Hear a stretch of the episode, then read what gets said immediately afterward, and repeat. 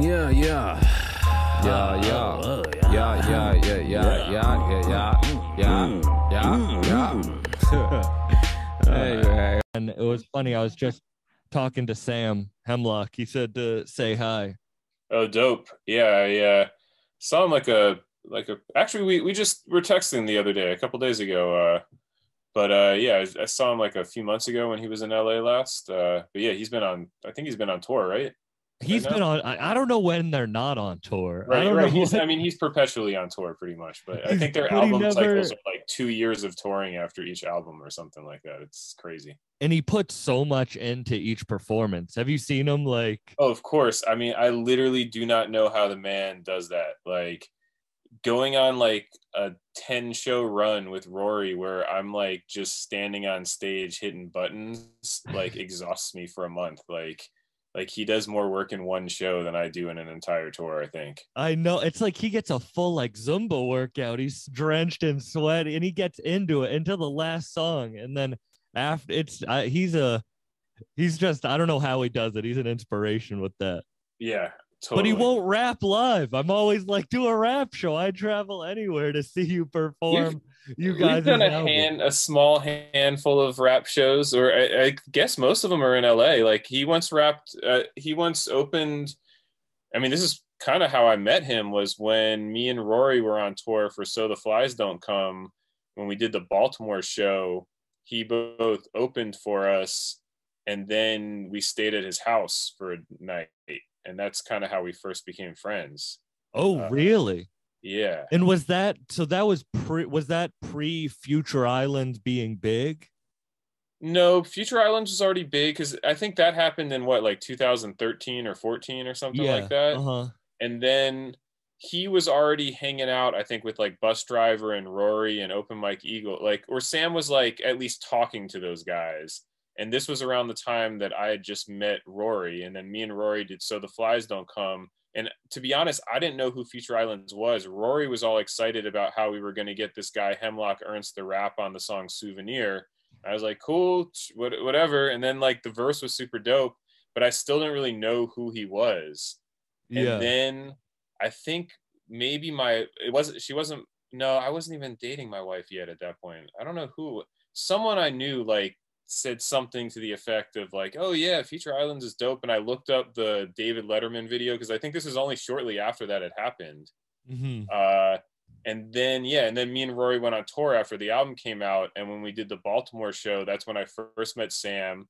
And then he let us crash at his house. And when, when I got there, just me and Sam connected on a whole bunch of shit because like Rory and all of them are like a decade or more younger than me. And Sam is a little closer to my age.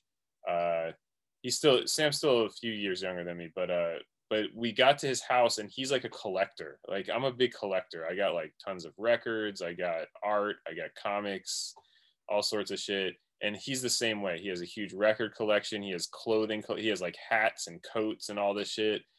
Uh and just right away we kind of clicked on some like collector kind of vibe, I think. And then, yeah Yeah, and then we started, yeah, we just kind of started emailing more. After that, like, we had a dialogue, and that's when I started sending him beats. And, I mean, it took a while before uh, Back at the House happened, but, like, that was kind of the inkling of our relationship was that uh, time staying at his house.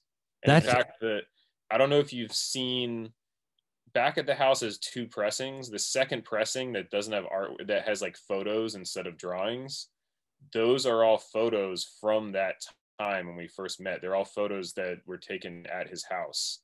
Oh, uh, I had, I had no idea. I'm gonna have to go back and look at that. Yeah, the the back cover is a photo I took of everyone in Ruby Yacht hanging out in his backyard smoking cigarettes with him. And then the front cover, to be honest, I don't even know who took it. Must have been either like Brandon or Safari Owl, because it was someone that was with us, and it's me, Rory, and Sam like sitting on his front porch. And actual photographs, not like yeah, yeah, digital. Those actual, yeah, those ones are photographs. The original. I'm, I'm so worried about the lost art of like digital photographs could just be deleted forever. Every like photo. Oh, you mean like actual be... photograph? No, I'm pretty sure they were all taken on phones. Oh, okay. Honest, I just I have this. I don't know why, but I've been thinking about it. It's like everything could just be lost. Like actual photographs. Oh, I think about that with music and movies and all sorts of stuff. Like. the idea that people think things are going to be the same file format in the future is crazy talk. Like, uh, yeah, it's, it's very crazy to me. Cause like I said, I'm a collector. I like to own things. And the era of streaming is like a very, I mean, I'll admit that I'm slowly coming around, and I use like, obviously like streaming T V stuff. I used to have a huge D V D collection even back in the day. And I'm not even that big of a movie guy. Like, I just like owning the things that I like. Were you like anti-streaming? Were you like, I won't use Netflix? I won't use Netflix. No, Spotify, I don't want to be like, like, I'm not like, I don't have enough willpower to do that. Like, I enjoy yeah. being entertained, and I'm not going to sit around on a, some high horse, but it never has sit, felt right to me. Like, like the same way that so many things in our society now, I think like a lot of people have, there's like a pit in your stomach where you're like, this ain't right, but I know this is how things are, but it just doesn't feel good. Like, streaming has never felt good to me. Like, I like yeah. owning an album. I like, but I'd rather listen to a quarter of the amount of music that I have access to now and like own and love the thing. Like, I used to like own fewer, th like, like music wise, I used to be into fewer things, but I also like really cherish them. Uh, e even with it, even applies to like music gear. When I was younger, I was broke. I had very few pieces of music gear, but I knew the ins and outs of them. I knew how to exploit every aspect of them. Now I own a lot more stuff. And I mean, there's plenty of stuff that I know how to use very well, but I also own stuff that I've never had the time to really fully like immerse myself in it, because I got too many things. And like, there's a certain power to having like very little access to very little, but like knowing every inch of it. Uh, and it's moving so much at a faster pace every like every you can't year. Keep up. Every... Like even DJing, where I used to be a, like a drum and bass D J back in the day, I used to know every single. I had many crates of drum and bass records, and every single one of them, I knew that record front to back, because in order to D J with vinyl, you needed to know where the breakdowns are, especially with like dance music. Like, you need to know the like the how long the intro is and where the the first drop is going to be and all that stuff. And like, I knew every one of my records. Like, uh, now I own vinyl that I might not have ever even played. I'm ashamed to admit. Like, no, I feel that I feel that because I have such emotional connection to music. But like before, I could name you the album, the like the name of the track number, everything. It's like there's so much stuff that even lyrics. It's weird. I don't I can't memorize lyrics like I used to.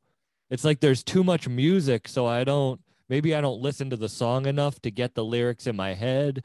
I'll admit I'm horrible at remembering. Like I love I'll like lyrics will even like stick with me, but when I actually am trying to like say them to someone, I get so tongue tied. I don't know what it is, but my brain does doesn't uh work very well in that way for some reason. I, I could you never, never tried to rap. You never were you never Not really. Uh I don't A, I don't have a great voice, and I know that that's no longer a requirement, but at least when I was first getting into producing hip hop, that was an actual requirement to be like, have a good voice.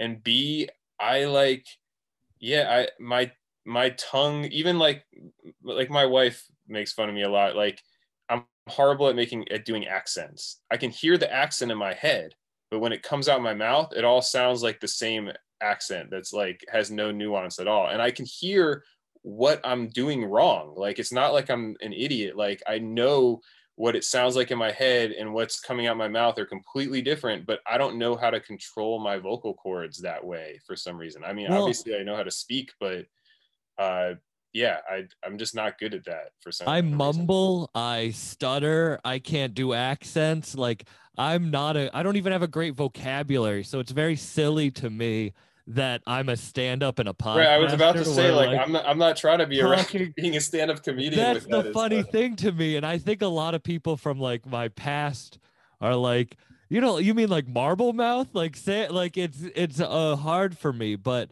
I guess with music, too, it's just the energy that comes behind it. It's like, it's like, for me, rap. Like, I love the most lyrical rap. Like, I love Milo, but then I love the most like trappy I Swear Vezo out of Detroit. Like, I love the whole range of it, and I think it's the energy behind it that matters in the end, not totally. to get all weird spiritual, you know.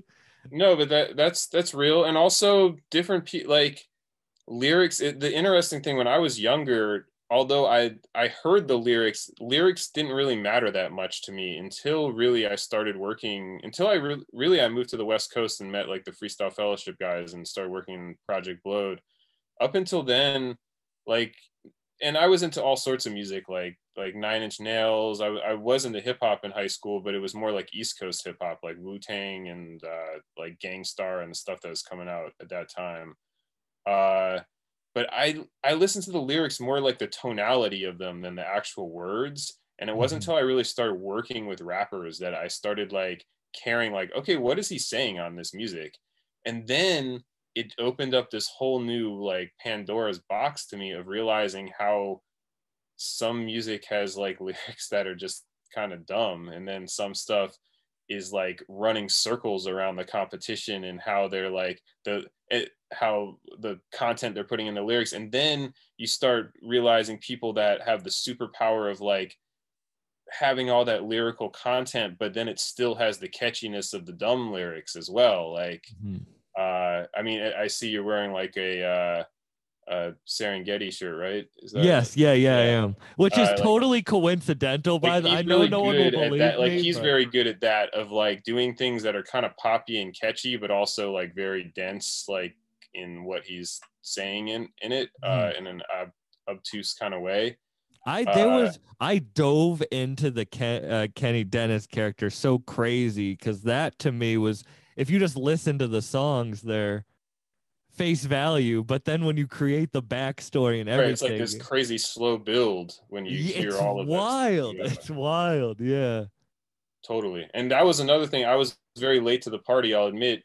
Like I was aware of Getty for quite a while, but not like super listened to his catalog. And then I started running into him really through Rory and open mic, like on tours. We did a few shows where he was on the bill with us.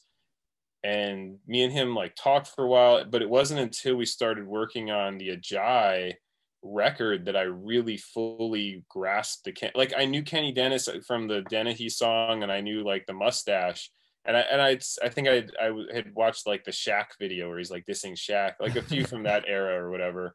Yeah. But I wasn't really I didn't know the story until we started working on Ajai, and I was like, well, I gotta like figure out what this thing I I I, I listen to everything because I want to do my research to be able to do our album correctly. And that's when I realized I was like, damn dude, like this is one of the most incredible things in in music. It uh, really is. So it, few it's, people are aware of it. And damn, I have so many now things I wanted to ask you that I want to go back. Like I want to talk about the Hemlock Ernst album. I want to find if you So he came to you with it being a Kenny Dennis. I mean, it's Ajai, of course, but it's part of the canon. I wanted right. to know. So, well, that album had a very... all that, can I ask you one more question? I'm so yeah, sorry yeah. about sure. the tonality and stuff, because I don't know if. It... How do you feel about rappers like Playboi Carti? To be honest, I'm not like super familiar with his. I mean, I obviously I know who he is, and I'm sure I do know some of his songs, but off the top yeah. of my head, I don't even have a song to reference. Like, tell me one of his songs. I'm sure I know his songs, but Magnolia. I don't even know how to describe it. I just didn't know because we were talking about the like dumb lyrics. Yeah, I, I just can had get down to with all sorts you... of all sorts of rap. I mean, to be honest, like. Like, I'm not really into the, I, I'm not sure if Playboi Carti fits into this, but I'm not super into the, like, Future, Young Thug kind of style. Okay, of, yeah, like, he, he definitely does. And people are of... so mad at me that I probably asked you that, because no one. No, no, not at all. I mean, I don't, I don't hate it. That, like, that I, I don't think that that stuff, like, doesn't, like, well, look. It doesn't connect with me. I like mm-hmm. if I'm out in a, not that I'm very often at a club type of setting these days in my life, but if I am, like I can bob my head to like a hard kind of trap, mumbly rap kind of beat. Like I, I get it. Yeah. Uh, but I also like, I'm not, that's not really what I ever listen to on my own time. As far as different types of rap outside of like the indie kind of more conscious rap circles that I run into, I definitely like can get down with like, the Griselda, Rock Marciano kind of like type of street rap, but also like I don't feel like I run, I roll around like bumping that super loud in my car all the time mm. too. Like, I, I don't know. Like, no, also, totally. Like, I'm sorry. A, I didn't mean to get you uh, to change courses. I just had to know. No, no, no. I mean, I mean, that's, that stuff is interesting. Uh, but yeah, like I, the, I like all yeah. styles of music. And if you are in my car, I'm actually more often listening to like N P R or some shit than music. Just, in, just because like, a lot of times I want to escape like hearing stuff when I'm hearing stuff like all day long. No, that makes sense. I used uh, to listen to stand up religiously, like anytime I would, but now that I do it, uh, like every night, like when I'm, I'm I don't really want to like go and just sit and listen to it on my drive. Right. It's also like when it depends on where I'm at with what I'm working on. Like when I'm working on a project, sometimes I'm in a certain stage where I don't want to be influenced by other stuff. I'm very zeroed in on what I'm trying to do. And I'm not really interested in hearing something that's going to like, I mean, sometimes I do want to hear stuff that's going to influence me, but, but for instance, I've been finishing up an album with this artist for the last like month or so. Like I just finished like a week or so ago. And like for that final month finishing phase, I didn't want to hear anything. Like I didn't listen to the new Kendrick until very recently. I didn't listen to the Quelle Chris album that dropped. Like I wasn't trying to hear none of that because I Both was great tuned albums, in on what I was trying to do, and I didn't want to hear something and be like, "Oh shit, I wish we were doing that." Like, or I, no, I just didn't totally. want to be influenced by anything. Totally, yeah. Both that I just saw Quelle perform like three days ago. That album is fantastic, and I really like the Kendrick album too. Um, I wasn't a, I wasn't that big into the Kendrick album. The Quelle Chris album I like. I don't think it's his like best album of all time, but I, I liked it a lot and really enjoyed it. Uh, Kendrick like somehow. I don't know, like I'm supposed, I know that I should love him because he is a great rapper, like, and he's very creative and he's pushing the envelope. He's doing everything that Kanye like kind of thinks he's doing, but isn't actually doing. Oh, that's a good way of putting it. Yeah. Uh, but that being said, ultimately, I don't really love Kendrick's music. I know I'm probably going to get hate for this. Like I find his, when he raps in the higher tone voice, it's kind of annoying sometimes to me. And mm. I feel on this new album, he kind of lost the plot of hip hop. Like, and I know that's crazy for me to say, because I'm literally the type of hip hop producer making albums that skirt the line of losing the plot of like real hip hop. Sometimes I get that, but this one kind of missed the, like the production on it. It's forward thinking and really cool and everything. Like I give it kudos for that, but it's just not my cup of tea a lot of times. I don't know. Like I think I got, I had an emotional response to it the first time I heard it. So that automatically I was like, okay, I like albums that get, make me feel, you know? And, and it and, definitely has that. And, and all that being said, obviously he's super talented. He's doing some of the most creative, forward-thinking ideas. That song where he's arguing with his girl, me See, and my that's wife. That's one of my favorite songs. Album. I love like, that. Yeah, we were going crazy when we listened to that that song. Like, without a doubt, he is super talented. I guess he's kind of like to me like another. Like I feel similar about Chance the Rapper. Like Chance the Rapper should be like one of my favorite dudes, but ultimately, if I listen to most of his projects, he's not really. Uh, yeah. I don't love a lot of his albums, but I give it up that he's one of the most creative and talented M Cs in, in popular rap right now. And do you think it's because when you're at a level like that, you have to become a business because you literally are like, you're like a real, like everyone's a business, but you're I mean, a real business with employees and you have so much other stuff to worry about that you, it's like the music. Yes, but, but I don't think, well, I don't know anything. I don't know a lot about Chance the Rapper's day to day, but Kendrick, like, I don't think that's what I don't like about the album, because if anything, the album is him doing exactly what he wants. Like, I don't think yeah. the album was compromised. Like, especially in Kendrick's case, I don't think that album is compromised by corporate interests to some, it, where it doesn't sound to me like. But I'm not saying like that. I'm talking about literal brain power. When you, I mean, yes, I, I think that's like a case of like Kanye, who's. Like Kanye has been very hit or miss for me over the years. I, I admire someone who's just being a pure artist. Like I admire that about him, but also like a lot of the art I don't like. But I think like his last three or four albums are definitely be, be besides also mental illness playing a factor, but like him, he's just not focused on music anymore. He's he's he's way beyond being a musician at this point. And the art shows that to or sounds like that to me. Like it doesn't sound like yeah uh, someone that's like, I know he portrays it as he's like so focused in on it, but it it sounds like the music is almost an afterthought at this point to the brand. No, I totally, when he made the recording of the album, like part of the display, like I'm going to put a twenty-four hour camera in this room and show the, it's like, that's, you're going to be on cam. You're going to be like on camera. You're going to be on. It's like a reality T V show instead of I'm just focused. I'm really just going to focus on it and hopefully people like the outcome of it. I mean, here's the thing is that wouldn't bother me at all if the end product was amazing. Like ultimately, if in all of these cases, if the end product was amazing, then none of the, all the gimmicks, I don't, I don't really care that much about all those gimmicks and stuff they did. I don't, I don't think that that ruins it necessarily or, or makes it either way. But the problem is that the actual art itself isn't that awesome to me. Like, no, yeah. And that, that it's like all of that other shit seems super dumb when like the final product isn't like mind blowing. If the final product is mind blowing, all of that other shit just falls into place. It's like all good. But that's As why, like, that's why I love Griselda, or I love what Ruby Yacht does, or what I, I love the independent, like we're doing what we want and it ends up working out and you might not get, like, trust me, I've like, Griselda, I was just on tour with Griselda. Like, I love them, and Benny's getting so big. Like, I've, I, I love them, but like, they're still, they're not gonna reach a certain level because they're doing what they want, because they're not like what, what's gonna get me the most views. It's what's right, gonna make me that, more and myself. That's very cool that there. I think there's a lot of artists out. I mean, the whole Backwoods camp and certainly the Ruby Yacht camp are also like that.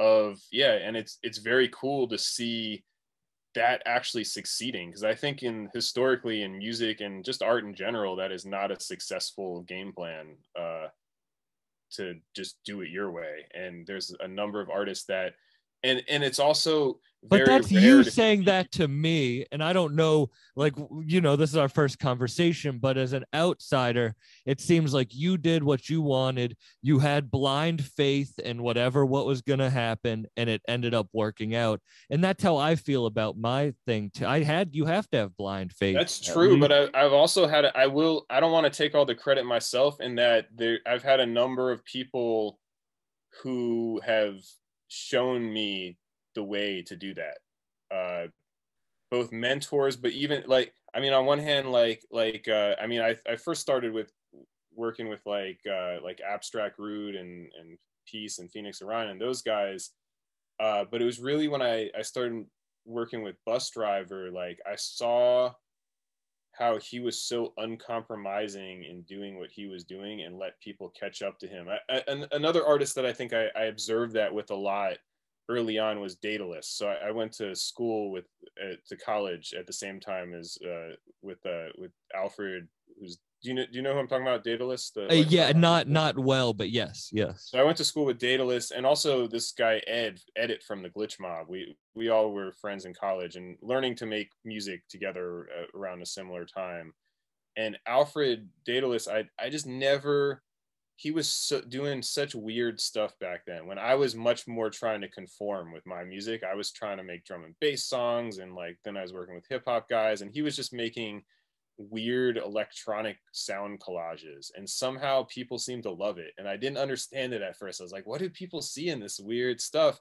And eventually like I can't, like he went through a lot of phases with his sound, and I came to really love his music. Uh, but I observed how he, just when he leaned so hard into like being himself, and how for many years it was a tough road. And then when it came around and people started, and he became the cool guy, even though he didn't change at all, like all of a sudden people were like, oh shit, this is cool now. I saw the power of that, uh, of how he stuck to his guns. But it, but it was really, to be honest, it was when Bus Driver introduced me to Rory and I started touring with Rory. Even though Rory's like over a decade younger than me, I've learned so much from that guy. He's has such a confidence in what he's doing, and he really showed me the idea. And because even when we first started working together, I was always the naysayer arguing with him, but no, that's not how you do it. Because I I came from like working with like Abstract Rude, who who was like before that, because I was touring with him a bunch as his D J, and he was very like regimented in like, this is the game plan and how you should do things in indie rap, and this is what's led to success for other people, and this is how you should. And Rory was just like, fuck all that. Like, I don't want to do that. I'm doing what I want to do. I don't care. Like, even when it came, like, even further down the road, when it came to switching his name to Rap Ferreira, like, that was, that was not a good business move, but it was what he, his soul told him to do. He was like, I want to shed this other thing. And like, it's just watching him make move after move that ultimately is not what would be the smart move, but then have it work out because he just believes in it. And like, people, I think, connect with that fact that he's just being free and doing what he wants to do. Uh, I, I think that's, I don't know. I, I've just learned a lot from observe. Like, and I is that the claim... camp that you're more in? You're not in the regimented. There's a blueprint to what. Oh, now one hundred percent I'm in that camp. And, but it was like those barriers. I guess what I'm trying to say is that I don't want to take credit for like I was born that way. That was like a good decade of me observing various people. I mean, another person who was instrumental in that, who's also a decade younger than me, is Mr Carmack, who. Uh, He's an electronic producer who was my roommate for a while. And we, we first met through Team Supreme, but he's another guy that he's pretty famous in electronic music, but he doesn't follow any of the rules. He doesn't do anything. His, he's constantly battling like his team or his management to do things that either don't seem to make sense or that aren't going to be profitable. But like, he does move after move, and they all, even if he's not maximizing his stuff, he's like doing the art that he wants to do on his terms. And I've seen him multiple times use the whatever clout he has to basically say no to, like, yeah, you know. I respect Homeboy. Sa- I don't know if you know who Homeboy Sandman yeah, of course, is, yeah. but he's the, he's, he's the same way. And it's so funny when I, he's been on the podcast and he doesn't do many interviews. And when I email, I met him at a show, and then I, he told me to email him, and I emailed him, and I was like, hey, he's like, I want to talk about anything but rap. And I was like, I respect that. Like, I, he has no social media. Like, he doesn't, he just does his own thing. And I love that. I respect that one hundred percent. I, uh, I'm the same. I'm the same way with this. Like, people were and, not and, uh, saying that one, one little addendum I do want to make is I think I had said kind of quickly that, like, when I work with Ab, he is very regimented on stuff. In a way, I want to say Ab also, like, is a very free thinking, does his own thing, oh, his music kind of guy. And, and it's also uh, I, how I, I, I realize that I, that I don't want to put that energy out into the world because, because Ab, Ab is very much a free thinker. But when it came to like the era when I was working with him, he was at the height of his popularity, and he was very much like, yo, you should do this, you should do that. Like, these are the ways to do it. That's more what I was saying. But well, if you look at that, his career as a whole, he's definitely like an, an independent icon. Um, totally. And also it shows that both, It, you have to figure out what mold works best for you. Just how some people have to not drink at all, and some people can drink some, some people get too, it's totally. Like you have to figure out what works for you. Some people need a regimen. Some people can just do what they want, and that's what's freeing for their, their soul, as you said. Yep. No, that, that's very, very good point for sure. And it's, that's the funny thing, going back to the Hemlock Ernst and the, the Sam, Sam Herring was saying, like, he just wanted to be a rapper. Like, ever since the beginning, that was his dream. So like, to have him blow up in Future Islands, he was like, I, I never saw this happening. This wasn't even something I, oh, totally. His, I mean, their do. whole, his whole trajectory is crazy because they were, I mean, Future Islands was around for what, like ten years or something before they became famous? Yeah. Maybe even, and I think Longer, some members of the band had a different were in a band former, before that. Yeah. Right. I was going to say some of them had been playing together for like fifteen years, I think. Like, uh, yeah, it's, it's definitely like the, an, an American dream kind of story of uh, being in the music industry, like just doing what you love for the love of it. And then sometime down the road being, It seems like your path has been kind of like you don't, you've fallen like, do you, I don't know if you've read like The Alchemist, read The Alchemist, not the producer, like Omens, like falling into past, like you've met these people who have introduced you to these other people who have then right, led I, you to your illustrious career other than I'm going to search out to work with this person who's going to, you know. I've never done that. I've always been very lucky. Uh, it's a combination, I do believe, of luck, but also personality. I think like I, I I, it's hard to talk about yourself like that, so I don't, I don't really know exactly what it is. But I'll, I'll say this. I've definitely been blessed, and many times I have met people that I don't know why it is, whether people are drawn to me or whether it's a higher power or whether it's some karma thing. But without a doubt, I've had a series of chance encounters, meeting talented people, and then start and then connecting with them and getting to work with them. Uh, I, I yeah, I don't know exactly. Do you yes. believe in luck? Like, is it? Do oh, without a doubt, I, I do. I mean, I've I've said this many times in various ways to people, but when it comes to like succeeding in entertain in music or entertainment in general, I think there's like a minimum bar that you, of talent that you need to be to even be in the room, like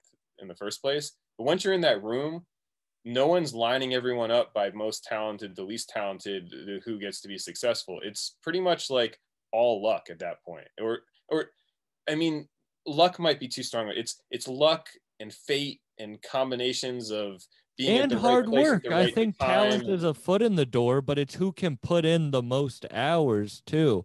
I think I mean, that-, that that helps. Like, that's why I said it's not all luck, because putting in the work certainly gives you an, a leg up of having the lucky thing happen to you because you're there more.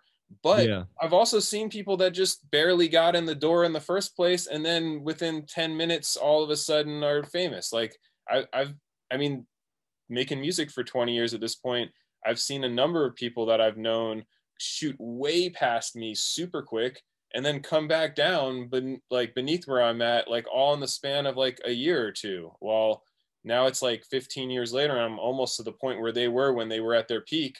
But it took me like fifteen years on a super low incline to get there.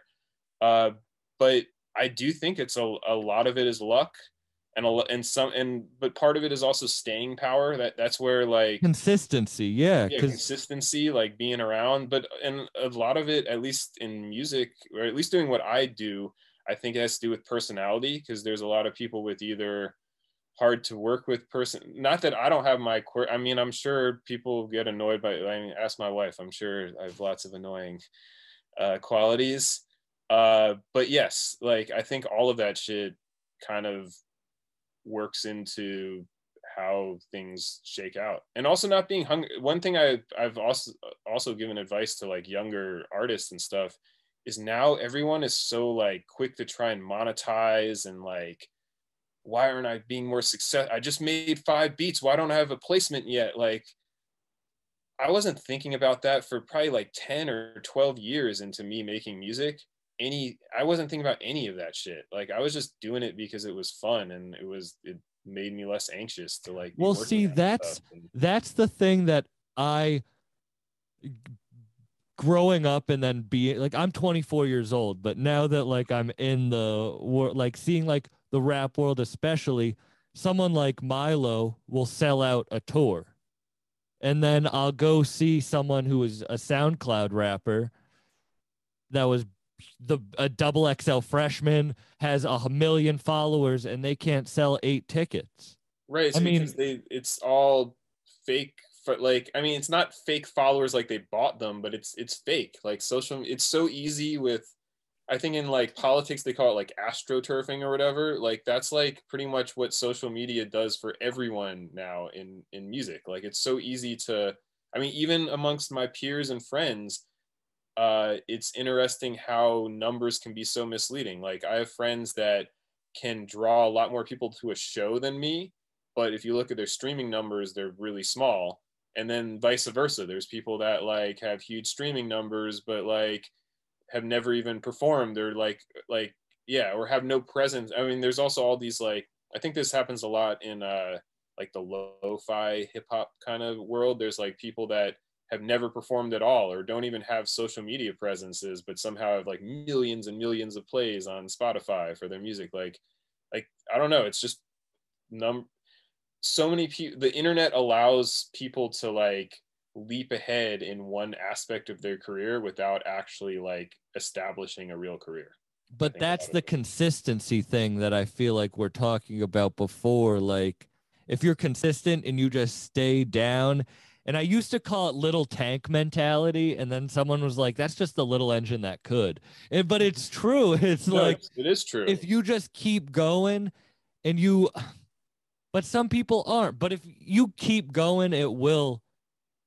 And people don't believe that because they're like, yeah, but it's true. Like, oh, it's definitely a long game. The problem is most people have a lot of motivations for making music or being comedians or making art or whatever outside of just a need to create. There's it's and in fact, that's something for me, at least, that's fairly obvious when I meet other people like that are doing music or art, is like whether they're doing it because they have a deep like need within themselves to create, or whether they're trying to be popular or trying to fit in or trying to like make. So do you like rich. your do you like your music saying yeah. that like uh I definitely, I mean, now more than ever, I make the music that I actually want to make and want to listen to. Uh through I feel like the last five or five to seven years of my career have been where I've really blossomed into like doing what I actually want. Like, and and it's funny, it was like a slow realization that I needed to like like it was sometime around, I mean, I definitely know So the Flies Don't Come was like a turning point for me, uh in that that album I wasn't thinking of any broad like career changing or paradigm shifting kind of things when we were making it. That album just happened completely naturally. But after it happened and we started getting accolades for it, I realized I was like, I really should do what I wanted. Like, that was one of the few times I just did whatever I wanted to do and wasn't thinking about like, like one thing, for instance, when I used to tour with Ab, like the crowds that he would play to was that like in that mid two thousands indie hip hop crowd that was like very into like snowboarding and like extreme sports kind of vibe. And they just wanted like hard beats and like, like there, there was like, they didn't, it was like a very specific thing that they were trying to like hear. And for a while when I was in that world, I was, even though I, that wasn't really the sound that I had, I was kind of slightly skewing towards that to try and make people like it. And So the Flies Don't Come, I think, was one of the first times where I like completely didn't even think about that whatsoever. And I realized the power of that. And I was like, oh shit, I should really just like, because people can smell it on you. You know, it's like, It's like wolves smelling fear. And I think I, I re it took me a long time to realize that. And I'm still realizing it, is when you do it for other people, they can tell. But when you do it for yourself, they can tell that too. But that's why I asked if you like your stuff, is because like, I don't, I don't even want other people to hear this podcast. It just is crazy that it took off, because it's like a journal to me. It's like my soul has to do it. It's weird that, and I have to put it out because I'd be a crazy person. Hey guys, this episode is sponsored by dope rapper and good homie of mine, Fast Life Wooly, out of Philly, Pennsylvania. He actually uh, just dropped his debut project, John the Baptist, which has some dope tracks produced by like Camouflage Monk, Nomps, some dope artists. Uh, there's thirteen tracks on it. Uh, he has visuals from people like New Vegas Films. And uh, it's really just a project worth checking out. Huey P. Art did the album cover too. Um, you can find it wherever you go to get your music, and you can find out more about Fast Life Wooly at fast life wooly official dot com. Let's get back into it. To just like, yeah, I, I feel you. I mean, if you're asking like, do I sit around listening to my albums? Not not very often. I mean, I I do sometimes to like ground myself of like, when I'm trying to like think of where I'm going next, like to like I, I do listen, I do go back and listen to stuff. But once things come out, I, I've listened to it so much that I often like don't listen to it at all for quite a while when when something comes out at first. But I do like it. I mean, I I definitely like it. Uh, it's weird. My relationship to music, I'll admit, as I've gotten older, has changed. One thing that I miss is that I don't really get super obsessive over any music anymore the way I used to. Like, there's albums from like when I was in my twenties that I probably listened to hundreds of times, like a single piece of music. I can't say that of anything in the last five, maybe even ten years that I've been that obsessed with any. Do you think that's your relationship with music, or do you think that's what music is now because of what we were talking about earlier? I think it's a little bit of both. I think it's more my relationship with music than anything, from making music for so long and being involved in so many aspects of making music over the years. but it's it's also, I think, music change, like this is gonna be some like old man sounding type shit, but like it's definitely like music changing also. But what I think it's mainly me, because to be honest, music is very exciting right now. Like, like that's one thing that sometimes is crazy to me, is I hear stuff that I'm like, dude, this is so dope, but I don't get like obsessed about shit the way I used to. Uh, yeah, in fact, it's it's almost all me, because the more I think about it, music is very exciting right now. There, there's been like lulls over the years that I've been alive, but like right now is a very, to me, like, yeah, it's one of the most exciting times ever in music. Uh, I, I totally agree. I, I one hundred percent agree. And I love that everyone, I just love the different lanes, but it's also, I hate talk, but it's like, it's growing up, it's growing older, so more stuff can blossom out of it. Yeah. How do you pick your artists? That, I know it's random, but like, how do you pick the, like, all right, I, I'll go back, because people probably are mad that we never talked. Like, how do you get Ajai with Serengeti? Like, does he come to you with that idea? Do you reach out to him? So in general, and this does not apply to Ajai, but in general, it's kind of a fate kind of thing. Like, I met Rory, Bus Driver brought Rory over to my house one day when, because he was staying in L A and and needed a spot to crash, and then we made Worlds to Run that night, and I was like, oh shit, we should make more music together, and it just spiraled out, and then we went on the tour and became friends and made the album right after the tour with Bus Driver. Uh, uh, then Sam I met on tour with Rory, and we connected. Woods was another person. So I, I actually met Elucid first through Rory, uh, and Chaz was hitting me up over email because he got my email from Rory for some beats that ended up being like the half a beat I had on Rome, I think. Oh, really? Uh, and then after that happened, I had gotten Woods' email through that interaction. And then Woods had hit me. I was in New York and I was trying to hang out with Woods and Chaz. Chaz, I think, was busy. And then Woods and me kept on missing each other. And I was literally like texting him to be like, yo, I, I'm going to the airport. Sorry, I, I guess like we missed each other. And he's like, hey, you know, my spot in Brooklyn's like on the way to the airport. You should come by and smoke a blunt. And I was like, cool. So I get to his house, and that's when I see a sticker for the comic book shop that I grew up going to when I was like a kid. And that's when we realized that we actually lived down, like we lived within like a ten minute drive of each other, and would have actually gone to the same school, middle school and high school, if I hadn't moved, or the same high school if I hadn't moved right after middle school. Wow, uh, really? Yeah. And when that happened, we were like, oh shit, this is crazy. And we started talking more. And then that spiraled into us making an album together. Like uh, just weird, weird shit like that. Uh, but Ajai, so I think I had mentioned how like me and Getty had met a number of times over the years at various shows and stuff. And at least on two or three occasions, we had like had discussions like, yo, we should work together. Uh, and it just hadn't manifested itself. So he hit me up right around the beginning of the pandemic asking, and, and I, at the time we had just finished up Purple Moonlight Pages. I was not really looking to do a new album. And, and also the pandemic was just starting, like, I was in, everyone was in a weird spot right at that moment. Uh, and he hit me up asking me for a beat for a song he was working on. It's a song that had already come out. It's the song Jim Duggan. Have you ever heard mm-hmm. that one? Yeah. Mm-hmm. So he had already put it out, I think, in two different ways at that point, like with different beats. He always he, does that. Like, right? we, He's like, bunch Yo, of, I want to yeah. put out the real definitive version of it. I don't think any of the other ones are like the right version. Will you send me some beats for it? And I was a little bit like, yo, why don't we do a new song? But sure.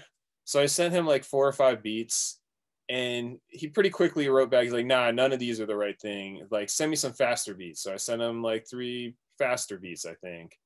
And then he wrote back again. He's like, nah, I don't know. Maybe just try one more time. I sent him like another beat, I think. I think at that point I was getting annoyed. I probably sent him like one more beat, but I sent him a total of like eight or nine beats, I think. Then I just didn't hear from him for a couple weeks. And then out of the blue, he sends me like this, I think like fifteen or it might have been eighteen minute long M P three that was the first half of the Ajai album. It was like freestyled. It wasn't like in song format yet. And he, it basically sounded like he took all nine of my beats, he put them on an iPod and was just randomly switching tracks. So like sometimes, I think through the fifteen minutes, he played each beat like three or four times. That's how quickly he was switching beats. and he just kind of freestyled a lot. And I've gone back and listened to that original M P three, and it had like big chunks of some of the songs that ended up being the first half of Ajai. Uh, but That's so that, crazy. So he to sent me. that to me, and I was just like, "What the hell is this?" Like, because I've never just, heard yeah, anything that, like this. That's like a novel, and also you the amount of knowledge you have to know about streetwear. Right, and, and I'm not super into streetwear, so I didn't know. I didn't even know like half of the things he was talking about, like things that ended up being brands and like real things I thought were just like made up words. Sometimes he's talking about. uh But yeah, I was like, yo, what the hell is this? So I wrote back, I was like, what is this, dude? Like, he's like, I don't know. Like, this is just an idea I had like bouncing around in my head. Like, I was like, dude, this is kind of amazing, but it's like a huge mess. Like, but let's figure out how we can do something with this. So then we started like kind of chopping it up into individual ideas or groups of ideas. And I started. What were the first like, song? What beats, the first four beats? Like, were they? I mean, the all most of the beats on the first half of Ajai were in that group of beats. Wow. Well, not all of them. Like, like some of the ones that I added afterwards would be like Collab, I think, was made afterwards. And then uh, what else? The ones, the one where she's talking about, where he's talking to his therapist and he buys her a couch. That beat, I think, I made after the fact. Yeah. Uh, but, but some of the original ones were like, Don't Wear That Suit, Ajai. He had that beat. He had the beat for the the opening number, like the very first song. The softball game. In fact, that whole softball, pretty much the whole softball song was in that original M P three. Parts of the things where he's fighting the fire, where he's going to fight the firefighter or whatever. Yeah. Where the firefighter fights for him against the neighbor or whatever. Oh, uh, against the was, like kung fu master. Yeah, exactly. Part yeah. of some of those beats were in there. The the final song beat was in there. Uh, I think the Paris beat I made after the fact. But yeah, like about like two thirds of the beats on the first side of Ajai were were in were those beats that I sent for Jim Duggan, I think. Uh, and then how did it become then a Kenny Dennis album in the second half? That was all. That was all. But you just kept. You, those were different. You were just sending him more beats. Right. So at that point, like we, so we started like kind of parsing it into like chunks that made sense for the Ajai half, and then somewhere along that process, he's like, you know, there's a second half of this story. Do you know about Kenny Dennis? And I was like, well, I sort of know about Kenny Dennis. And he's like, well, check this out. Send me like ten more beats. And I was like, all right. Uh, and, and the funny thing is a lot of those beats on Ajai are all like old beats, like, like only like maybe like four or five beats on that album, if even that many, are like beats made for that album. And the I have to ask, was, was Elaine? How about a, that's my that's my like third most listened to song, I think, this year. Oh, Elaine! Oh no, yeah. That one was an old beat. That was like a quite an old beat actually. That that was probably from like two thousand fifteen or two thousand. That's so wild. It was from like when Team Supreme was happening, because that was when I was most interested in experimenting with like kind of trying to come up with like trap beats that aren't trap beats. Like mm. I went through a phase where that was like what I was trying to do, and like Elaine was from that era of like trap-esque beats. But yeah, like, I love that track. Thanks. Uh but yeah, like that whole album was very weird. Like I've kind of described it in the past, like it's almost like Getty kind of tricked me into doing that album, because if he had just come to me at that time, like right in March of twenty twenty, and said, hey, send me twenty-five beats, let's make an album together about streetwear, I would have been like, that sounds fun, but like maybe next year. I'm like kind of busy right now, or I'm just or I'm like just doing other stuff like right this moment. But in the uh, end, fate fate actually created that one too, right? So it, yeah, and then it, once we got into it, and then I realized, like, because I was a huge fan of like Cool Keith and M F Doom, like earlier on, before I was I mean I was making beats back then, but when I was very much an amateur at the time, uh and I started realizing like this is my chance to be a part of that type of vibe. Like like not that like at that at that time, I mean, look, Cool Keith still is around and stuff, but I feel like this was my chance to be part of like like uh like a storytelling, wacky, crazy, comic book-esque like kind of hip, like, because that's like a whole like lane, I think, in hip-hop. And yeah yeah that's like, to me, that's a very fun thing to be a part of. So uh yeah. That is a and was that is that your last rap collab album that's dropped, right? Yeah, maybe. You know what? I mean, I have like so many things in the works, I forget what's actually like come out. Uh yeah, it's Indoors. It's a, was that your last thing that dropped? No, I feel like something's come out since then, right? Not uh, on not on streaming, not on Apple Music. I didn't know if you. Well, I mean, done... like some Kenstrumentals things. Came... Oh, well, yeah. So Indoor, right? That's the last rap album. You're right. I mean, I've had like some random tracks on things, but that is the last like fully produced rap album. Uh, I have at least three rap albums in the works that I that will be like fully produced rap albums by me. Uh, but I don't know if anything's coming out this year. I, I've had it's been a weird like built like twenty twenty-one was a and twenty I thought twenty twenty-two was going to have a whole lot of releases, but twenty twenty-one and twenty twenty-two are going to be like stockpiling years, and then I think next year is going to be why too many releases, unfortunately. Because I, I not for nothing, I remember, and I don't I was listening to another interview by you, and you were saying like, oh, I want to release two projects a year. And so I, what's the change in mentality on that? Oh, it's not a, ch it's just the, it's just the way things happen. Like I, mm-hmm. you can't make things happen faster than they're going to happen. Like totally. One yeah. of them, like the thing I just finished up is an album with a singer that I had started that I'm very excited about. Uh, but I started it right around the beginning of the pandemic. Also, we started talking. That's awesome. Because in that same interview, you said you wanted to do an album with a singer. Oh, totally. Uh, and, and that it was crazy how I manifested that, because I said that I wanted to like do more albums with like singers and bands. And I currently have an album with a band, with a weird jazz band that I'm producing the whole thing. Uh, oh, that, really? And then I also have an album with this singer who's like, he's really like more of a blues indie rock kind of singer, but our album is not in our album is genreless, I'll say that. What can uh, you can you give the names of anyone you're working with, or are you going to keep yeah so the wrap? The singer I'm working with is this guy. I, I don't think it's man I don't know if uh, maybe I, I don't know if I'm supposed to talk about it yet, actually. I understand that's why uh, I, I don't want to there's he, only he's, one he's rule on this that's, podcast that's like snitching. You know, I don't want you to yeah. get yourself in trouble. He's in like a very different world than I'm in. He's had some like fairly big songs years ago, uh and he's super talented. Like what's so amazing to me is that somehow this was someone that just came to me. Like this was one hundred percent fate. Like his management hit me up and was like, hey, my client really loves your music, and like it's way out of his wheelhouse, but maybe you guys want to like explore some creativity together. And then it blossomed into this whole album. Uh but what's cool is it's just like way out, like the guitar tones are like My Bloody Valentine, but then it's mixed with like that's, I'm excited to is is that your next release? Well, so this is you were asking why things take so long. So this was an album that in February of twenty twenty they had hit me up and we're going to fly him into L A and we were going to like work on an album together, and then the pandemic started. Then we worked on it over the internet for about a year, and then just like a month and a half ago, he came out to L A finally, like a year and a half later, and we spent a month together working on the album. Then he left. I've been mixing it. Uh, but this is going to probably be on a big, not a major label, but like a big label. The type of label, like Ruby Yacht, if I told Rory that I had a release and we want to put it out next week, like ultimately they can make that, ha he can make that happen. Yeah. Uh, the type of label that's going to put this out is the type of label that even once they sign it, it's going to be like next year that they put it on their release schedule. So does that, how do you feel about that?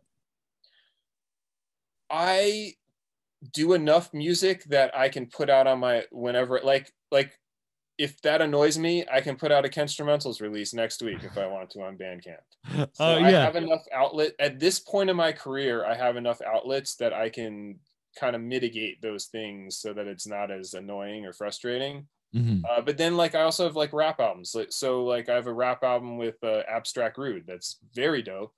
We have like oh seven, really eight, yeah we have seven have you, you haven't albums. Done an album together no before. Even though we like toured together and lived together for five years, and I've been on a number of his albums, I've always been like doing one or two songs, and mm-hmm. part of it was I was young back when we were working closely. I was still like, I mean, I was in my mid to late twenties, early thirties, but like, I was still. Wait, how old are you? You look, you look like you're like twenty-nine, thirty. Oh, I know. People always think that. I'm forty. I'm forty-one, actually. Oh, wow. All uh, right. I've been around for a while.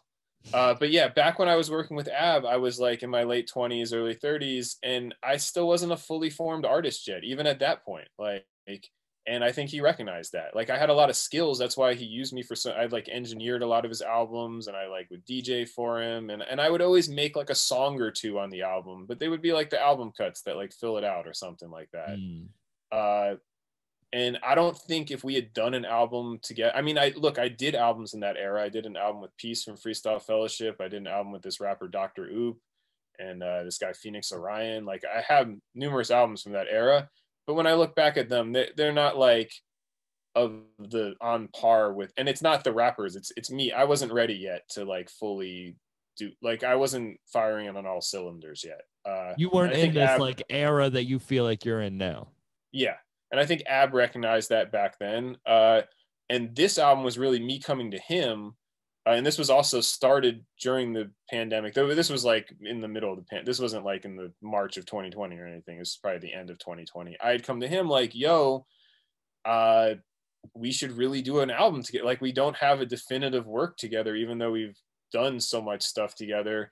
And finally, like, he put me on a lot back, like earlier in my career when he was touring with me. Like, I was nobody, like like no one was coming to those shows to see me. They were coming to see him, even though he, I was like the opening D J and DJing for him, like, and he would he paid he got me paid, like put me in many situations back in the day that were putting me on. So I was like, yo, now that I have clout and people care about what I'm doing, like, let's do a freaking album together, and like let me try and like pay some of that forward in in, in some way. Uh and but that's another one where like we he he wrote all the songs pretty early on, because I have like phone demos of like fourteen songs, but recording them has been slow going, like between like things in going on in his life or in my life or in his, or like he's always going on tour or whatever. Like, at some point we're going to finish that album. I was hoping that it would come out this year, and it still might come out this year, but uh we only got seven of the fourteen songs recorded at the moment.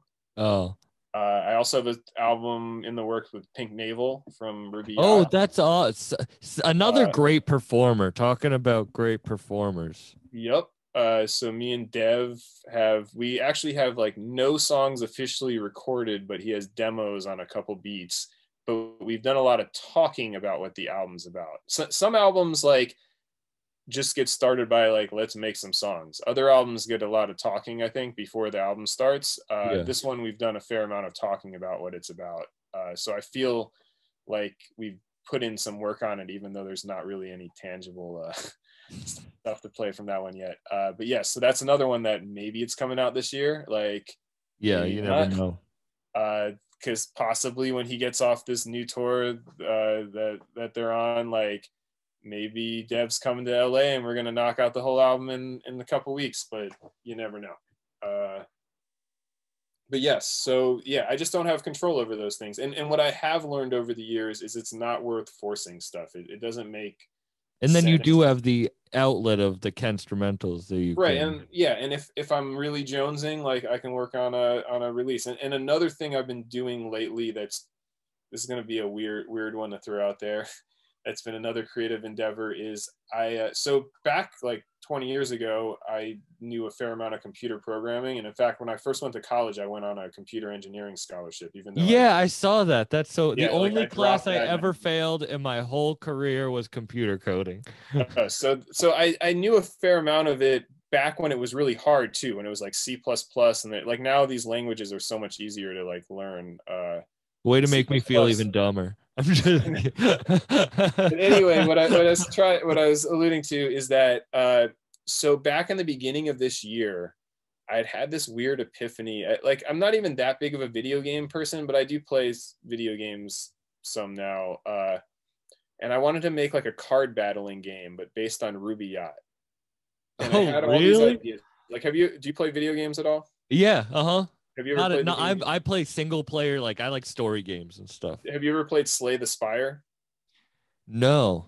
Or do you know what it what that is? Yeah, but I haven't played it. So it's kind of this game. It's not a Slay the Spire clone, because there's a lot of Slay the Spire clones, but it's inspired by those mechanics. It's like a card battling, but a one player game. So it's not like like Pokemon, or it's not like uh like Magic where it's two player. It's like a one player card battling game. And it's a roguelike deck builder, which means like you start from the beginning with nothing, with a shitty deck, and you have to like go all the way through. There's no saving. You go all the way through the game every time trying to like build up oh, a more wow. powerful deck.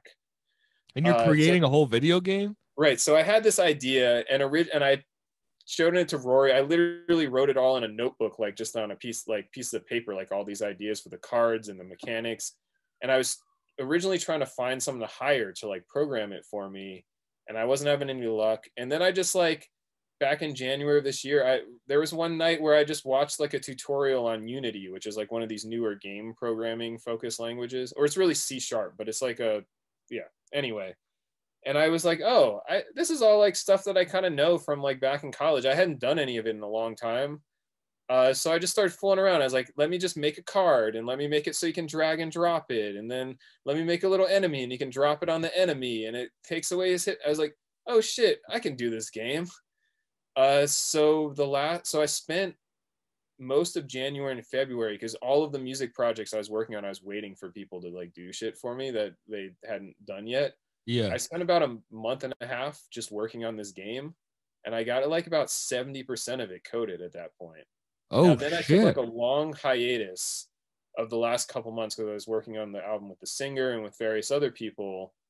Uh, but now I've just started working on it again. I'm trying to do like I'm I've just in fact the last three or four days I've been like doing nothing but working on it again.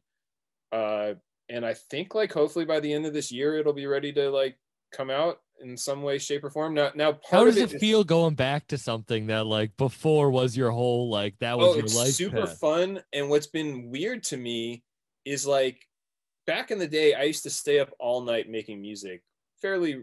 fairly often. Like it wasn't crazy for me to like stay up until like five a.m. or the sun's starting to come up like working on something if I was really in the zone. I never do that anymore. I do work at night and I do stay up to like two, but I don't do like all-nighters. Yeah. When I started coding, especially during that initial like month, I was pulling all-nighters like every night in a row. It was like I was back in like my twenties, like staying up till five a.m. sleeping until drinking like, Mountain Dew and eating ramen. Right, getting up and immediately getting to work on the coding again. Like I was just in a zone that I hadn't, I hadn't experienced that type of intense focus and like, uh, just like wanting to do something that badly in a long time. Uh, and I think that's part of what like really got me into it. I was like, oh shit, I miss this feeling. Like I love this. Uh, so yeah, I've been working on that a whole bunch and it's partly, it's the game might the game is kind of attached to the album that I'm doing with Pink Naval because our, our, our album is kind of based off of our shared love of certain video games.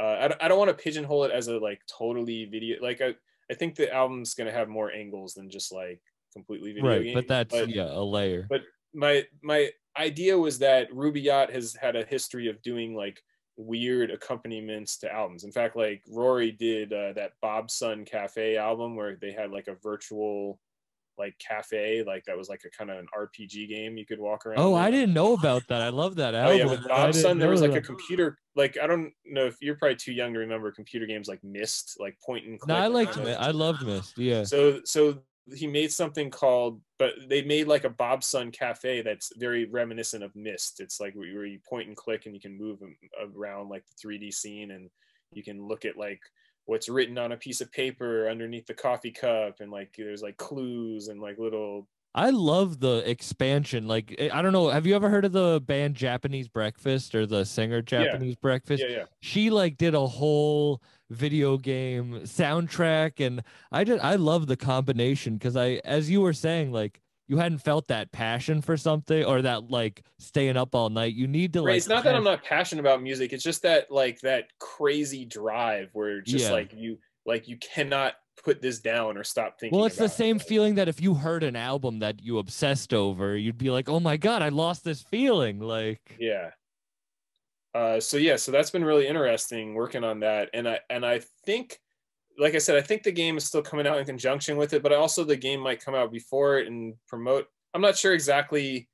I'm still like coming up with how they exactly are going to be meshed together. Uh, but yeah, so I've been doing a lot of work on that as well. That's been my other like creative. So you outlet. still been working, like you, you still have I mean, a lot of. Look, I, yeah. I have like the type of personality that I get a lot of anxiety or like feel depression if I'm not like throwing myself into a project. Like I'm the same need, way. That's I why I like work. This podcast. Especially since I don't have like a, a real day job. Like otherwise yeah. I'm like sitting around like, what am I doing with my life? Like, isn't that so weird that I say the same thing, but it's like a real day job where it's like you have a real like. Well, you I mean, do, I do have a day like job. A real I make music, jo- you know, it is a real job, and it could be a day job. It's just like you're not under someone else's like scheduled control, controlled scheduler. Right, which sounds awesome, but to be honest, it's also like it's it takes a toll on your mental health sometimes too. Like, uh, and and I, and when I say day job, I mean I've had day jobs in music too. For many years, I worked at a company doing T V music for like T V shows and T V commercials and stuff. I was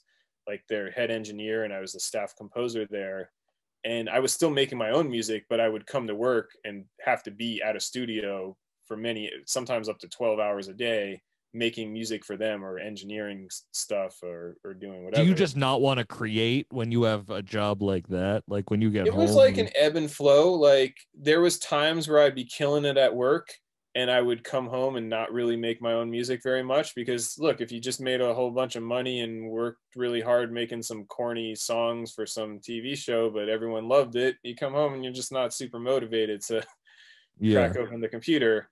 Uh, but then there'd be times where I would be like, just like where I would be very creative at home, and I would come to work and just like fake my way through the day. And like, I, I mean, the shitty thing is that was, it was very much a performance-based job. Like when, It like uh, it's almost like being on like Top Chef or something. Like there was a number of composers, and you'd all compete for every gig.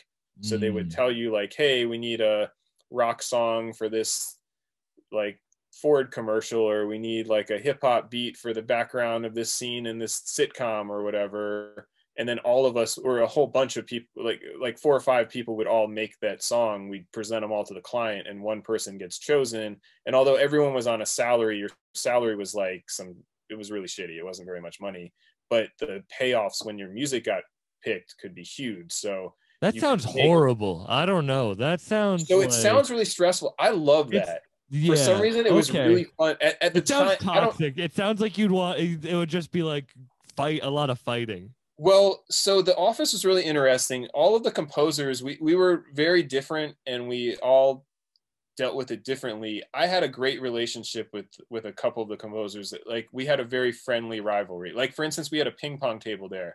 Ping pong was crazy there. We had crazy ping pong matches. Uh, and tournaments for money all the time. Like you're just put it, you're like, I'm not gonna yell at you about getting beating me in the song, but right, I'm gonna, but beat I'm gonna your take you out and ping pong. Ping pong. Like, uh, but yeah, it was also it, it it helped me develop a number of very important skills that I think helped me in all of my music. First, having a like a thick skin. Like I've literally, because they would often not tell the client whose track was whose, because they didn't want that to influence the client. But they would also have us sit in the meeting sometimes with the client while they're critiquing the pieces, because they wanted us to hear directly from the client's mouth, like what we had to go revise or change. So I've like literally sat in a room where someone's like, and it's like a hip hop beat or something. And they're like, yeah, you know, and, and they just played a hip hop beat by a guy who's like fifty, fifty year old white dude who doesn't even know what hip hop is. And his beat is like two loops that he downloaded that are like pre-made loops that aren't good. And then they hear the beat that's like re- like a real beat that I just made, and they're like, yeah, you know, this one just sounds so like fake hip hop. Like we really want that authentic stuff, you know, like that other one that you just played.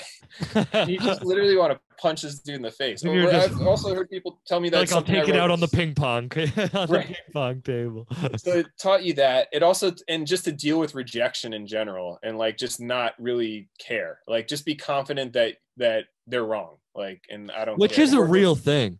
Like yeah. not taking anything personal is something I really was, because I'm uh, my ego. Oh, I'm sure being bad. A comedian like is a lot of uh, that, and just the on. People ignoring me, people like for the interviews, like people standing me up for interviews, people show like it's just you can't take anything personally.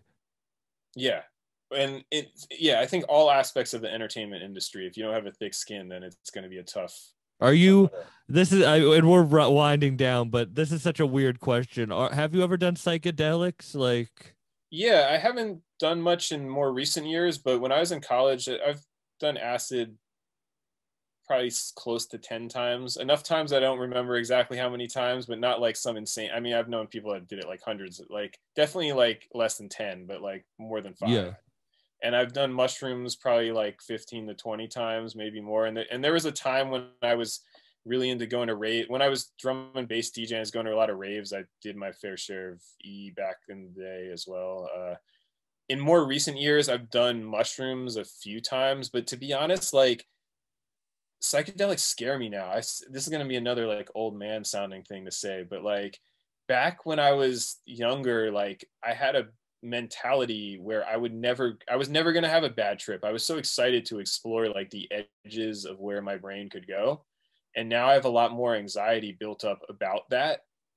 And I feel like if I, like all the times I've done mushrooms in more recent years have been pretty low doses where like, I know what a real mushroom trip is. I've, I've done a real mushroom yeah. trip, and like, these weren't like full on like mushroom trips. It was like just doing a cap here or something like that. Like, I mean, I felt it like, but it totally, yeah. out of my mind type shit. And I'm just scared to go there. And I know that being scared to go there is a good reason not to go there, because like that, when I've, I've been around people who have had bad experiences on psychedelics, even though I had never had one, and they were all not ready to go there. Like, and I don't really want to do that. Uh, and I'm, and I hope that at some point in my life, I will once again be in the mentality to, I mean, one thing that's been hard is that back when I was in college, D M T was something that I was so into wanting to try, and it just wasn't it just wasn't really available back then. So like, you've never done it? I've never done D M T. In more recent years, I have friends who have D M T, and I've literally been in situations where I've been offered the chance to do it, and now I'm like too scared to do it, and I'm not really that interested. See, it's so funny. So I was in at the beginning of quarantine, I was at a really dark place in my life. And I, I had just been broken up with, with the person I was going to like move to New York with. I, I had lost stand up. I couldn't perform anymore. It was just like every, you know, I was just in a dark place, and I went, I had a shaman, and I did a D M T experience. And in that D M T experience, I was told to start this podcast, which has now changed my life and given me everything that has, and I had to change a lot of things about myself too. But now, thinking about doing another one is so scary to me, even though that was like two years ago. It's just very like, I don't even know why I did it in that moment. It was so life-changing and amazing, but it is such like a, I don't know. It's, it's a, I feel like psychedelics are very much like they, they can be super helpful. And I'm very glad that I've done psychedelics when I did, but they also are like very dependent on you, on where you're at. I think they can bring out both good and bad things to, they can reveal both good and bad things for you, uh, depending yeah. on where, where you're at. See, the last time I did it, I was already on mushrooms, and I was at Danny Brown's Bruiser Thanksgiving, and we were all passing around a pen. And oh, so intense, man. He hit it, went on stage. I hit it, am listening to the music. And that was just too much, like in a public setting. Right. Like I, even back when I was into doing psychedelics, uh, I was never, that was when I was going to raves, and like, I was never really that in, I've done both acid and mushrooms at raves before, but I was not really that into doing it. Like I was much more into like doing them like in a, either at home or in like a nature setting or like, yeah. like all that type of shit. Like to me, being around a lot of people and like loud flashing, like loud music and flashing lights and stuff is like, not conducive towards having like a great experience. But though I realize that for many people, that's like literally the whole point of psychedelics, is to be in that situation. Uh, I've no, I'm just never was really a rave person. I like, I would take them and, and go to concerts and stuff. And I the genuinely that, did enjoy going to those places. Yeah. I just, it was too overwhelming. Like, with, see, uh, I used to love taking mushrooms and going to concerts because the music would keep me going. Like I could enjoy it, go with the ebbs and flows. And this is going to sound weird, but like now when people come up to me at concerts and I'm tripping, it's really like weird for me when they like know who I am and I'm tripping, and I'm like, I don't want to be weird, and then I start acting more weird. So now like I can't do it in public settings because I don't want anyone to be like, you're Sam Buck, and I'm like, uh I'm tripping balls right now. Right. I mean, look, that that's it's uh, that's some real shit. Uh when I've the few times that I've been to Coachella have all been when my homie Mr Carmack was playing, so I was there like with an artist pass, and although I didn't do any psychedelics any of those times, we were pretty faded a few moments. And I don't know how he, he is just the type of personality that he deals with fans very well. He he's he's very rec he was like one of the times we were like very faded walking through the crowd trying to get wherever we were at, and literally every five steps we took someone came up to tell him some confessional about his music or wanted to take a picture with him.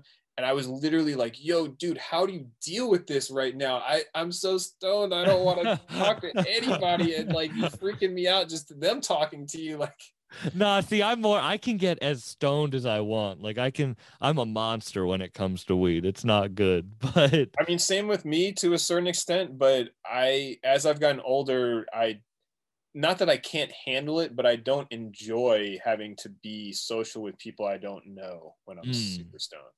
Like for yeah. instance, this was ten years ago, I probably would have taken like three bong hits before this interview. Well, see, instead, I just did a dab and smoked a joint outside. well, well, instead, I took a small, small toke of weed like half an hour before because I just wanted my morning like weed, but I was waiting until after the interview to take the, the bong hit. Man, thank you so much for doing this. Was one of my favorite conversations I've had in a minute. Like, thank you so much. It's a real honor to have you do yeah, this. No problem. This was actually fun because I feel like you never, we never really asked many questions or like. like no, I'm not. A, I'm not a journalist. I don't know how to ask questions. I just want to talk to the people I want. Yeah, if I'm being real, that's, that's more fun, especially because like most time, not that I do a lot of interviews and stuff, but it's normally like the exact same five questions, like. What did you think about Hiding Places? So what did you think about Hiding Places? No, I'm just kidding. I will um, leave a little tidbit because I do believe this information is already out in the world that yes, me and Woods are working on more music, but no, it will not be Hiding Places Part Two, as so many people try. Oh, that's good. Leave that. That's enough. And I'm excited to hear that. Um, I love, I just saw Arm and Hammer. Uh, Elucid's coming on the podcast in a couple weeks, so oh, dude, his new album's so good, so would, good. Oh I mean, my god, Woods, they were in town to do that Arm and Hammer show in L A like a couple months ago, and I, I opened up for him. And Woods stayed at my house for like a like a whole week, or maybe like five days or something like around that period. And he played me Chaz's album the first day, and I was just like, "Damn, dude, so, so good. good, so fucking good, yeah." And I, I love, I just heard of that guy, Prem Rock, who signed to, uh, that he's amazing. I saw him open up for Quelle a couple days ago. He was awesome. And then the dude Caviar too. That was a great show. But yeah, anyway, their whole, their whole, like, uh, their whole faction of indie hip hop is super dope too. Uh, I, I, I realize like I'm so blessed because like sometimes people ask me why I don't do this, do stuff on this label or that label or whatever. I'm like, literally like I'm working with the two most exciting labels in indie hip hop. Like why, like where else is there to go from there to me? There's no, yeah, exactly. Yeah. Like Backwoods and Ruby Yacht are like, unless two... you can get a Griselda album. No, I'm just kidding. Yeah. I know that that like one thing that I do think, sorry, I know we're wrapping up, but like one thing that I, I am conscious of, and I think I've partly due to why things work out good sometimes is like, I try, I know what my strengths and weaknesses are. Not that I can't make a beat that's like that type, that lane, like the Griselda type of lane. And I do have beats that are kind of in that lane, but I don't think that's where I excel the most is doing those types of beats. Like the people that I think are the dopest when they make the beats for, for them, like, I don't think my beats are as dope as that. And like, I, I'm more interested in whatever I'm bringing to the table is something unique that no one like, like for instance, hella people that are like Rory clones, like, like especially like they hit me up like every week on Twitter and Instagram, yo, I'll buy a beat from you. How much money? I got thousands of, like sometimes people actually have like real budgets and stuff. I have no interest in working with anyone that's a clone of one of the rappers I already work with. Why would I want to do that? Yeah. I'm and the money thing, I feel that people ask to come on the podcast. I'll pay you I'll pay you to come on. It's like, why would I do that? Then ruin the, the authenticity of what I'm trying to create. Right. Uh, but yeah, I just want like, uh, I'm sorry. I totally lost the train of thought here. Uh, we were talking about clones. We were talking about, I lost um, the train of thought. Too. We were talking about getting stoned. That's right, but I'm, I'm not even that stoned. This is horrible. Uh, but uh, yeah, I just lost that one. Sorry. Yeah, I lost that too, man. Thank you so much for doing this. When I come out to L A, we should. I'd love to meet up in person. And um, uh, hit, hit me up. I'm, and if you're I'm, going, I'd love uh, to see you live too. So I'm gonna try to come catch one of your shows. There'll be a, there'll be a tour. I mean, I've been doing some shows in L A recently. Just when oh, homies Griselda beats. How you're not doing beats. Oh, that's what it was, that... is what I really try. Ult yeah, sorry, I do want to finish this thought because it wasn't really about like clones of Rory. That was just an example. Ultimately, I try to at least have some self-awareness of like, that I have something to offer to a situation, like like where, or a unique perspective. I'm not super interested in doing something where I'm just like doing what I've done done before. Or oh, working with yeah. someone that will lead me down a road that I've already been led down. And I hope um, you know I was joking when I said that, because I I hope I would hate when someone's like, you should do a joke about this. It's like, okay, oh, right, right, no, no, no. It's so, like no. you should make the music you want. You should right, right. make like no, no. I get that. It, yeah, it wasn't on you at all. I, I was just saying like that. That to me is something that I, I do think leads to these projects being special. Is that I'm not con like if I wanted to, I would have like a million projects lined up with all sorts of people doing rehashing territory that I've already rehashed, but I'm not really interested in doing that. And, and luckily, even though I, when I do follow-ups with artists like Rory, I mean, me and Rory have a number of albums at this point, uh, but like, So the Flies Don't Come and Purple Moonlight Pages sound completely different to me, or at least I hope they do. Oh, they're completely uh, different. Yeah. Like I want to have something new happen every single time. Well, that's uh, why, yeah, that's why I'm like, I'm a fan of that stuff. I'm a fan of Ajai. I'm a fan of the Billy Wood stuff. I'm a fan of, you know, like I like all, you can't be the Hemlock Ernst. You can't be locked into just creating the same thing over and over again. Yeah, and I feel like that's a trap that many people fall into, uh, especially as their careers progress, because it just, it's like the easiest lane. Like, but that's the longevity thing that, I mean, that we were talking I mean, there's about. There's people that get longevity that do that that do that route too. Sometimes it's it's it's uh it's the it's definitely the road less traveled to try and keep on reinventing the wheel every time. But yeah, to me that's just more fun and ultimately like yeah I don't know I yeah that's just that that to me is the most is my favorite aspect of all of this is like constantly having to grow and do more stuff and not. Like, like being in a rut to me is like not very fun at all. And that's why I'm so excited to hear that album with the singer, the More Rock album, is because oh yeah, it's it's it's it's uh it's it's dope. In fact, Sam's heard it, and that's why I was saying how I was just texting with Sam very recently, like a few days ago at the top of the podcast. I had he knows this singer also, and I had sent him a like a private link to the mixes, and he was tripping out on how how much he liked it, uh, which I took as a good sign because it's combining, I don't want to say it, it has a lot of actual hip hop on the album, but it's combining elements of the type of hip hop I make with rock and other things and electronic music. And I felt like Sam is someone who has not only a perspective on what's cool and like indie rock and like kind of cross genre kind of stuff, but he also understands hip hop on a level of like real hip hop and not like, and and to get his blessing on it was very cool to me because like yeah he he's exactly the type of person that know that has the right perspective to like know if it was whack. That's awesome. Uh thank you. I'm just gonna thank you everyone for listening. We'll see you later. Yeah yeah yeah yeah yeah yeah yeah yeah yeah yeah yeah yeah yeah. Hey, hey.